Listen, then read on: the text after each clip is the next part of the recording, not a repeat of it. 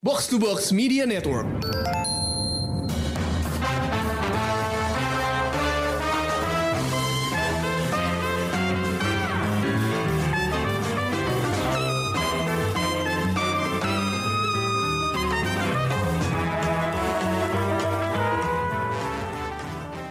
Hai pendengar Showbox, kali ini gue, Amy, mau nge-review sebuah film berbahasa Inggris dalam segmen Anglo Review.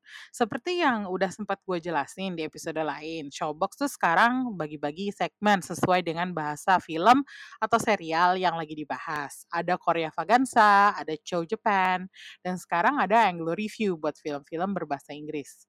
Tapi kali ini gue nge-review sendirian nih. Kenapa? Karena teman-teman gue yang lain belum pada nonton filmnya. Maklum, waktu kita terbatas, jadi karena banyak banget yang harus ditonton, nggak semuanya bisa ke bioskop setiap saat atau berbarengan uh, nonton film yang sama, lalu dibahas rame-rame. Tapi meskipun sendirian, gue bakal tetap berusaha untuk nge-review film secara tuntas dan supaya layak didengar. Oke, pertama-tama judul filmnya adalah A Man Called Otto. Film ini dibintangi Tom Hanks, disutradarai oleh Mark Forster, dan ditulis oleh David McGee. Ini sepertinya film proyek keluarga Tom Hanks, karena istrinya, Rita Wilson, itu tercatat sebagai produser. Karakter yang dimainkan sama Tom Hanks, yaitu seorang pria bernama Otto, itu punya versi muda yang diperankan oleh anaknya sendiri, Truman Hanks. Dan gak bisa disangkal ini adalah sebuah proyek star vehicle. Star vehicle tuh istilahnya gimana ya? Proyek-proyek yang digarap khusus untuk si bintang utamanya, entah karena buat cari duit atau menggunakan status bintang dari uh, si aktor tersebut gitu. Well, nggak ada salahnya sih buat mempromosikan diri sendiri asal ceritanya bagus dan nggak buang-buang waktu. Untung aja A Man Called Otto ini punya cerita yang lumayan compelling dan merasa hmm, bikin gue merasa nggak menyanyiakan waktu dua jam gue buat nonton filmnya. Ceritanya tuh diangkat dari buku berbahasa Swedia. Judul aslinya En man som heter Ove. Artinya A Man Called Ove.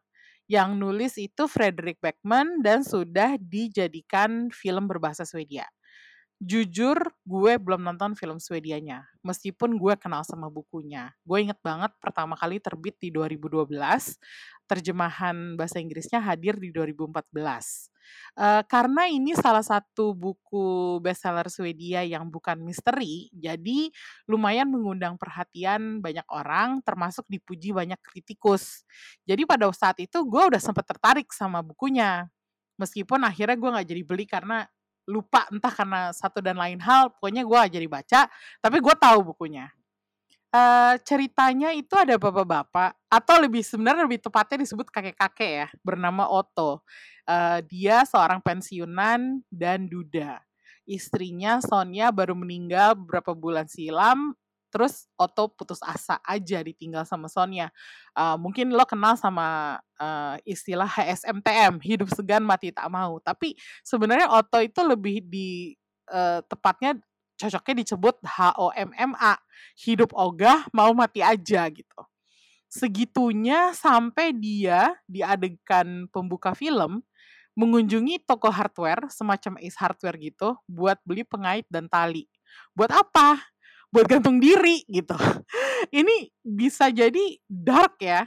Dan emang sepanjang film ada nuansa dark yang kok kayaknya nggak kunjung terang gitu. Karena Otto terus berusaha untuk menghilangkan nyawanya sendiri.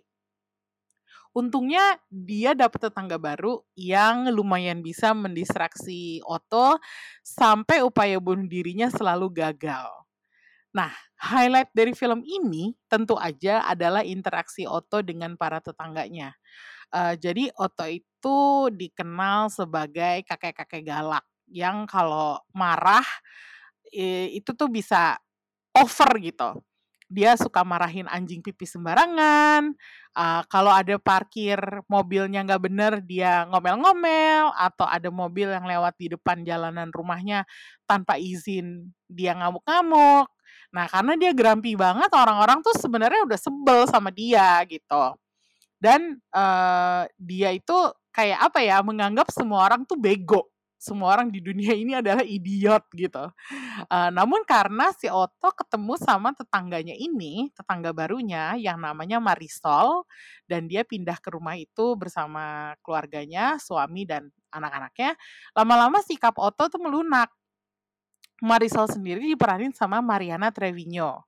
Menurut gue, aktris ini sukses mengimbangi Tom Hanks uh, meskipun wajah dia nggak familiar ya buat penonton uh, film uh, Hollywood kebanyakan karena aktris ini dari Meksiko.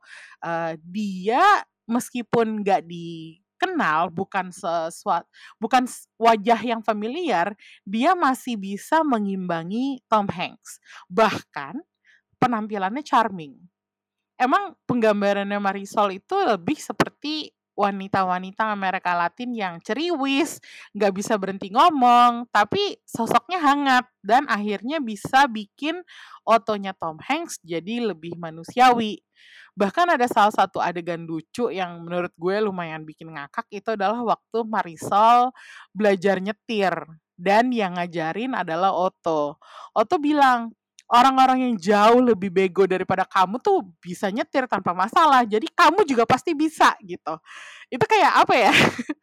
itu lumayan sweet sih nasihatnya dan bikin gue merasa oh gitu di tengah-tengah film. Habis itu adegannya disambung sama mereka ngopi di kafe sambil Otto bernostalgia tentang masa lalunya bersama istrinya si Sonia. Meskipun abis itu suasananya agak berubah sih, tapi tetap aja adegan itu lumayan kebayang-bayang di gue. Jadi karena Marisol inilah si Otto akhirnya membuka diri sama tetangga-tangga lainnya. Dia memperbaiki hubungan sama teman lamanya yang udah jadi musuh, Ruben. Alasannya sih sepele banget ya, si Otto tuh berantem sama Ruben. Cuman gara-gara si Ruben itu nggak suka sama merek mobil favorit dia, Chevrolet. Si Ruben tuh lebih suka sama Ford terus si Otto dismissive gitu. Jadi itu hal-hal apa ya iseng kali ya si Otto. Gue gak ngerti juga sih tapi uh, sejak ketemu sama Marisol akhirnya si Otto bisa mengubah sikapnya sendiri dan akhirnya berteman lagi dengan Ruben dan bahkan membantu Ruben saat Ruben dan istrinya Anita uh, kena masalah gitu dengan realtor di lingkungan mereka dia jadi lebih ramah juga ke tukang antar koran yang ternyata mantan murid istrinya namanya Malcolm. Dia seorang pria transgender yang di diusir dari rumahnya terus akhirnya diajak tinggal bareng sama Otto. Terus ending-endingnya si Malcolm dikasih mobil sama Otto hmm, karena si Malcolm kerja keras uh, melakukan tiga pekerjaan untuk nabung uang biar bisa beli mobil. Nah, si Otto ini bahkan sikapnya tuh lebih baik terhadap makhluk hidup semuanya gitu, nggak cuma sama manusia. Karena tadinya ada kucing liar yang selalu uh, nongkrong di garasinya Otto, uh, tadinya sering diusir-usir sama Otto, akhirnya Otto jadi sayang sama nih kucing dan waktu kucingnya hampir mati kedinginan karena terjebak di salju, dia adopsi kucing itu. Nah, of course dengan cerita kayak gini lo nggak salah kalau berpikir bahwa endingnya itu adalah positif. Of course semua happy ending bagi Otto dan Marisol. Mereka berdua menjadi dekat seperti keluarga dan hubungan mereka tuh sama kayak bapak sama anak gitu. Meskipun tidak sedarah, mereka tetap uh, memancarkan suasana apa nuansa kekeluargaan yang sangat kuat gitu. Uh, ini adalah menurut gue bukti bahwa sutradara Mark Forster itu kompeten banget. Uh, kalau boleh jujur, dia menyutradarai salah satu film James Bond favorit gue, Quantum of Solace dan salah satu film zombie favorit gue juga, World War Z. Sayangnya, sutradara ini tuh agak-agak underrated dan nggak pernah dapat proyek-proyek yang benar-benar booming atau populer atau diakuin sama kritikus. Mungkin juga Mark Forsternya sendiri nggak cari proyek-proyek kayak gitu, tapi kalau gue sih agak sedih aja ya bahwa talent dia kurang diakui sama banyak halayak, tapi bagi gue film-film Mark Forster tuh jarang mengecewakan. Uh, contohnya A Man Called Otto ini cukup solid, meskipun menurut gue ini bukan film yang wajib banget ditonton di bioskop. Kalau ternyata gue telat nonton film ini dan gak dapet di bioskop, akhirnya harus nonton di OTT atau TV kabel, gue menduga sih sepertinya gue bakal tetap nikmati. I mean, ini bukan film action yang meledak-ledak atau drama yang visualnya kenceng banget. Ceritanya lebih simple dan ngalir gitu aja. Dibandingkan sama drama-drama Tom Hanks lainnya, kayak Bridge of Spies atau Captain Phillips, yang ini nggak perlu banget layar lebar. Mungkin karena sifat filmnya lebih intim aja kali ya. Yang pengen ditonjolin tuh emang bukan visualnya, tapi hubungan antar karakternya, yaitu hubungan Otto dengan orang-orang di sekitarnya. Kalau visualnya sendiri sih emang seperti yang tadi gue bilang tadi, nggak ada yang terlalu megah.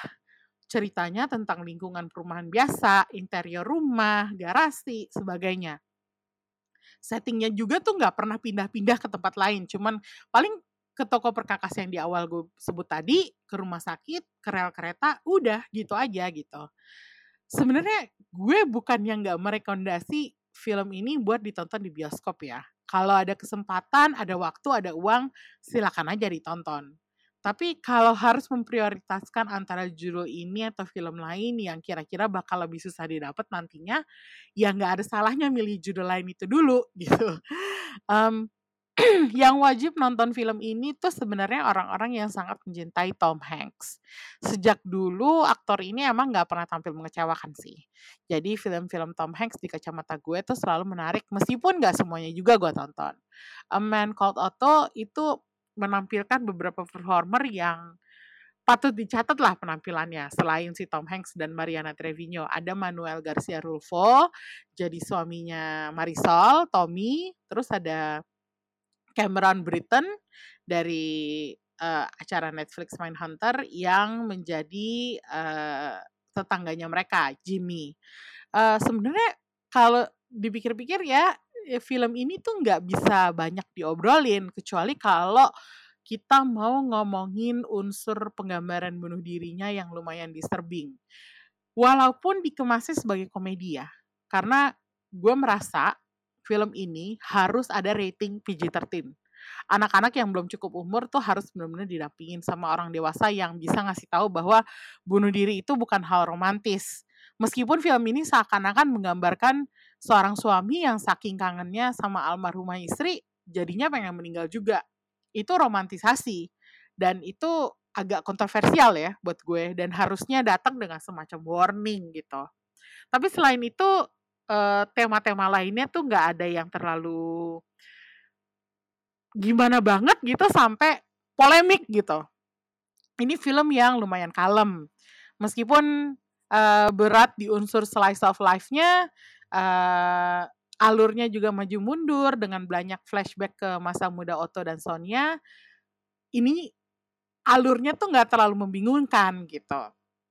Dan uh, kalau boleh rekomendasi, film ini lebih cocok ditonton sambil selimutan atau minum minum teh di kasur gitu misalnya. Um, filmnya juga nggak bikin panik atau stres atau deg-degan, tapi lebih menghangatkan dan bikin senyum-senyum sendiri. Sebenarnya kalau dipikir-pikir ya, eh, film ini durasinya lumayan panjang untuk cerita semacam ini. Dua jam full film ini mengalir dan ada beberapa bagiannya yang cukup lambat. Kalau boleh membayangkan, sepertinya temen gue seperti Ulil itu akan mengeluhkan soal durasi dan pacing yang lambat itu. Uh, gue juga sempat mikir, ah harusnya bagian ini bisa lebih ringkas deh tapi kayaknya approach ini memang sengaja diambil sama Mark Mark Forster untuk menggambarkan kehidupan Otto yang apa ya, biar lebih seimbang dan momen-momen kelamnya itu diimbangi sama momen-momen ringannya. Makanya gue bayangin lebih enak kalau bisa ditonton di rumah, jadi bisa di pause, bisa disambi ke toilet, bisa sambil stretching, ambil snack, atau scrolling Instagram dulu gitu Ya, uh, itulah uh, pendapat gue tentang A Man Called Otto. Uh, dan sebenarnya film ini kalau mau dikasih bintang, gue kasih tiga bintang kali ya untuk film yang normal, nggak ada sesuatu yang spesialnya, tapi nggak buang-buang waktu gue buat ditonton. Segitu dulu Anglo review solo gue buat Showbox, A Man Called Otto, persembahan Sony Pictures, masih bisa ditonton di bioskop. Hampir nggak ada saingan nih dari film barat lainnya. Jadi bagi yang punya waktu dan biaya, go ahead and watch this film. Oke, okay, thanks for listening. Sampai ketemu lagi di review-review lainnya di Showbox Podcast. Bye-bye.